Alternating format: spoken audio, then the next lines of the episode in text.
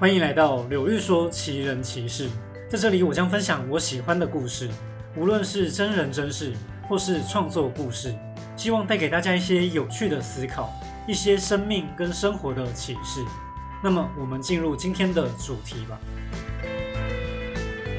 今天继续来说说倪匡的卫斯理系列，目前已经讲过好几回嘛，在我心中评价最高的卫斯理故事，我个人认为是玩具。那说到融合宗教的创世神话，让人们警惕并且反思的作品，《头发》堪称代表作。倪匡厉害的是，除了写宇宙或生命起源这种庞大的主题，他光是写一个小小的杯子当开头，就能写出让人意外的精彩故事。这些我之前都聊过了。不过我发现，我竟然还没讲到整个系列作的女主角白素。只要有看小说的观众都知道，白素绝对是让卫斯理系列长期以来能够吸引读者的重要原因之一啊！白素的勇敢与聪明才智完全不输丈夫。相较于情绪冲动的卫斯理，白素总是保持冷静理性。她身形修长，容貌姣好，自带白色的高贵素雅气质。明明有惊人的背景。却没有大小姐脾气或公主病，可说是最适合冒险者的理想伴侣啊！但刚才说的这些特质，多半是白素成为卫斯理妻子之后的形象。小说常常可以看到有人上门想要跟卫斯理说什么怪事，但卫斯理听了两句就说这件事根本不稀奇。你请回吧，不然就是摆架子说您找错人了，您另请高明吧。可能很多观众都会跟我一样，看到有点受不了，很想对卫斯理大喊说：“你就不能好好听人讲话吗？你的好奇心是丢在外太空了吗？”而这时候白素往往会在旁边打圆场，她待人温暖，而且总能注意到别人忽略的小细节。其实这是倪匡推动剧情的巧妙手法，故意让卫斯理跟白素有个反差，既能够互补，又能让故事增添更多趣味。然而，即使是老观众，或许也未必记得卫斯理跟白素是怎么相遇的。今天就来跟大家说说卫斯理与白素最初的这个故事。弟弟奇人这个故事科幻成分并不高，完全不是在说弟弟有另一种人种，而是把隐居的武林奇人当做故事的主角。这位奇人就是大名鼎鼎的白老大。白老大是故事中各帮各会的首领，是个传奇的存在。他拥有一身惊人武艺，还有好几个科学博士的学位。那大家知道的白素就是白老大的女儿。话说卫斯理跟白素到底是怎么相识的呢？弟弟奇人这个故事的开场是卫斯理派遣公司的小郭去跟踪追查一位神秘老者。这时候的小郭还不是郭大侦探。后来，他成为卫斯理系列中常出现的人物，那是后话。这时，他只是个对推理办案有兴趣的年轻人。但小郭追查神秘老者没有多久，马上就出事了。他受了重伤，被送到医院。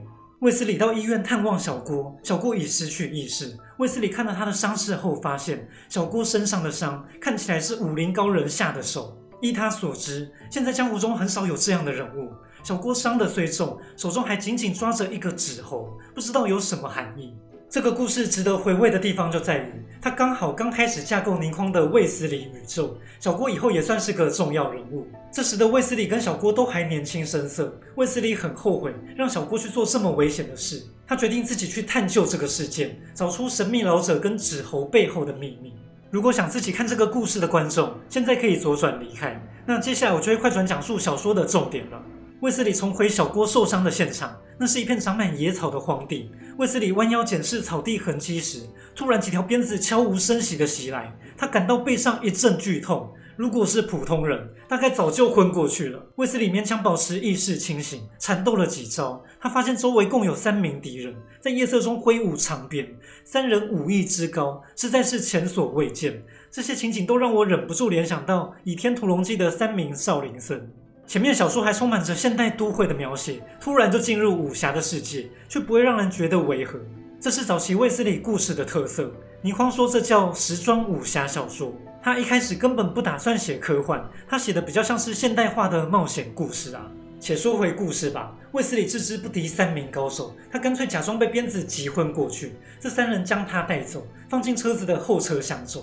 卫斯理心中暗喜，他正想看看这群行事神秘的人会把他带到哪里。于是，这就迎来了他跟白素的初次见面。各位观众，问题来了，猜猜卫斯理对白素说的第一句话是什么呢？事情发生在夜间的公路上，一辆高级进口车在路上奔驰，驾驶就是我们的女主角白素。突然，他听到耳边一个声响，还来不及反应，只看到一个人飞身进来，竟坐在他旁边的副驾驶座上。那人不是别人，正是卫斯理。原来卫斯理被丢进后车厢时，他连忙用了个小工具，在对方盖上后车厢时电了一下，让门没有完全扣上。当白素刚发动车子，卫斯理立刻翻身出来，白素当然吓了一大跳。他动摇之下，车子也摇晃起来。这边该揭晓答案了，卫斯理怎么把妹呢？他对白素说的第一句话就是：“小姐，请小心驾驶。”这平凡的一句话出现在这里太帅了。原本卫斯理受制于人，完全落于下风，但他帅气的来个反击，这一击恐怕也打中了白素的心。两人在车上斗智斗力，白素一头长发，看起来美丽动人，但这时候的她更像是一个冰冷的女魔头。白素竟然说她要把卫斯理丢在路中央，并且装作是交通意外碾过他。卫斯理一边对答应付，一边看到了白素的手袋，有好几个白色卡纸折成的猴子。他果然跟这个事件有很深的渊源啊！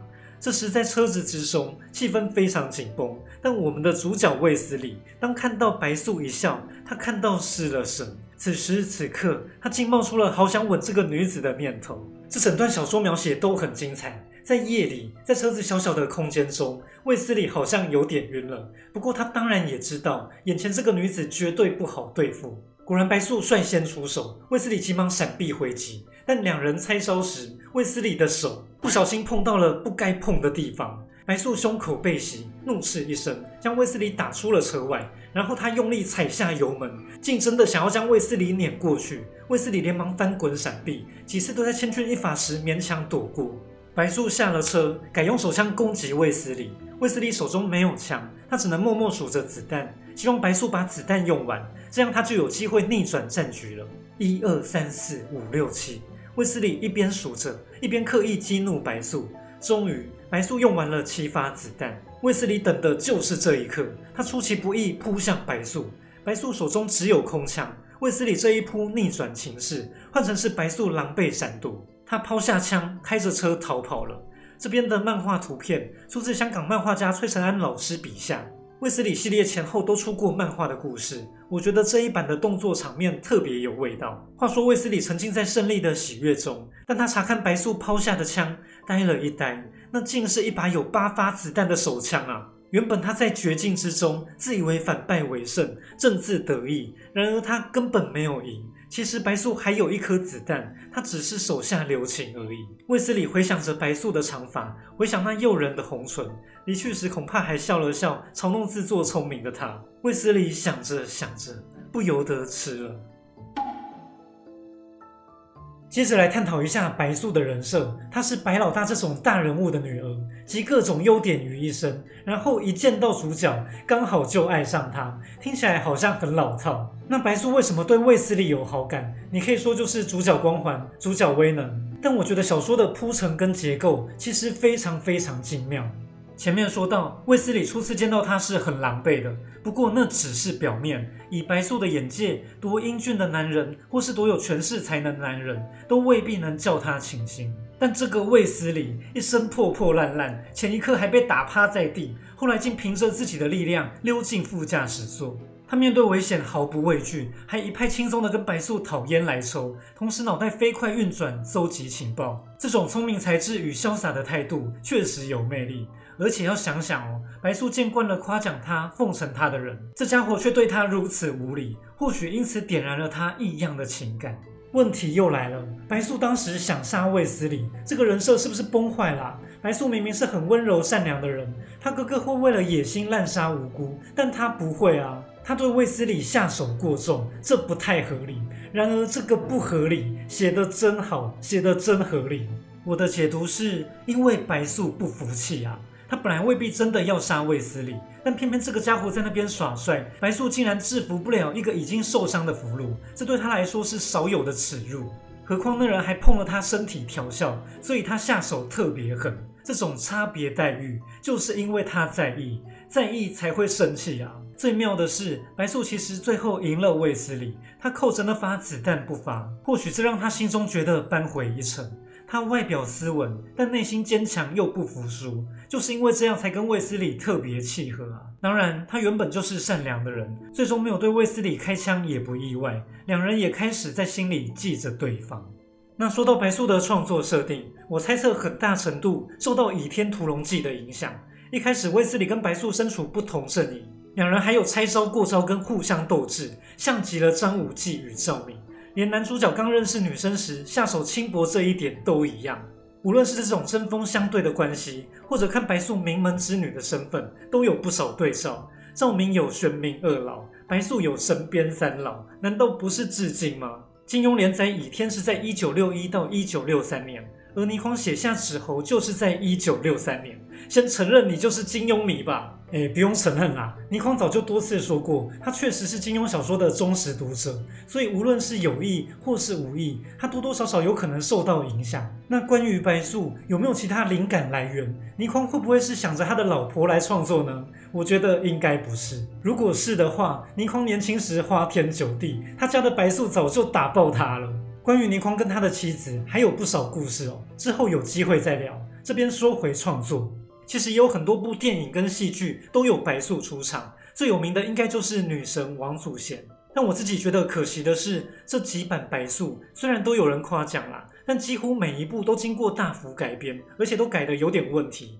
有时演员味道差了点，有时演员到位了，故事主轴却乱七八糟。倪匡最吸引人的明明是剧情啊！如果能把前面小说中卫斯理跟白素那种暧昧、那种敌对关系的相爱相杀，将这些演出来，该有多好！可惜似乎没有一部做到啊。那关于卫斯理跟白素的故事，我是觉得只要讲初次见面这段最精彩的部分就够了。纸猴的后续还有需要说吗？好的，说一下啦。想看完整内容，请自行阅读小说。那是整个故事超级超级长。总之，那个纸猴是白老大集合各帮各会首领的时候，拿来当做识别身份的通行证。卫斯理靠易容混进他们的聚会，中间自然有一番冒险曲折。在这个过程中，白老大跟白素越来越欣赏卫斯理的本事。不过，白素的哥哥白奇伟跟卫斯理成了死对头。白素渐渐爱上卫斯理，甚至不惜跟哥哥作对。哎，怎么又像《倚天屠龙记》了？那地底奇人这上下两集故事，最后的重头戏就是寻找一批江湖上的大宝藏。他们只知道宝藏在一个火山岛上，但确切的位置必须解开暗号才能得知。然而，就在这时候，火山喷发，白老大命令众人撤离岛上。眼看下一波更大的爆发即将来临，可是白奇伟跟卫斯理还在较劲，两人都想提早一步解开宝藏之谜。那究竟鹿死谁手？欲知宝藏下落，且听下回分解。好啦，这样对观众太不负责任，我就简单交代一下结局吧。结局就是没有胜利者，卫斯理跟白奇伟几乎同时解开谜底。但此时火山大爆发，四处都是熔岩。他们带着三大袋价值五千万美金的宝藏，却难以离开岛上。这时候白素来接应两人，他冷静地指出，只要把那三袋宝藏拿来垫脚，就能离开熔岩区，这是唯一活命的方法。哇，真的很适合拍电影。虽然得到了大秘宝，转眼又失去了宝藏，这是史上最贵的垫脚石。卫斯理他们顺利逃往海上，结束了这次冒险。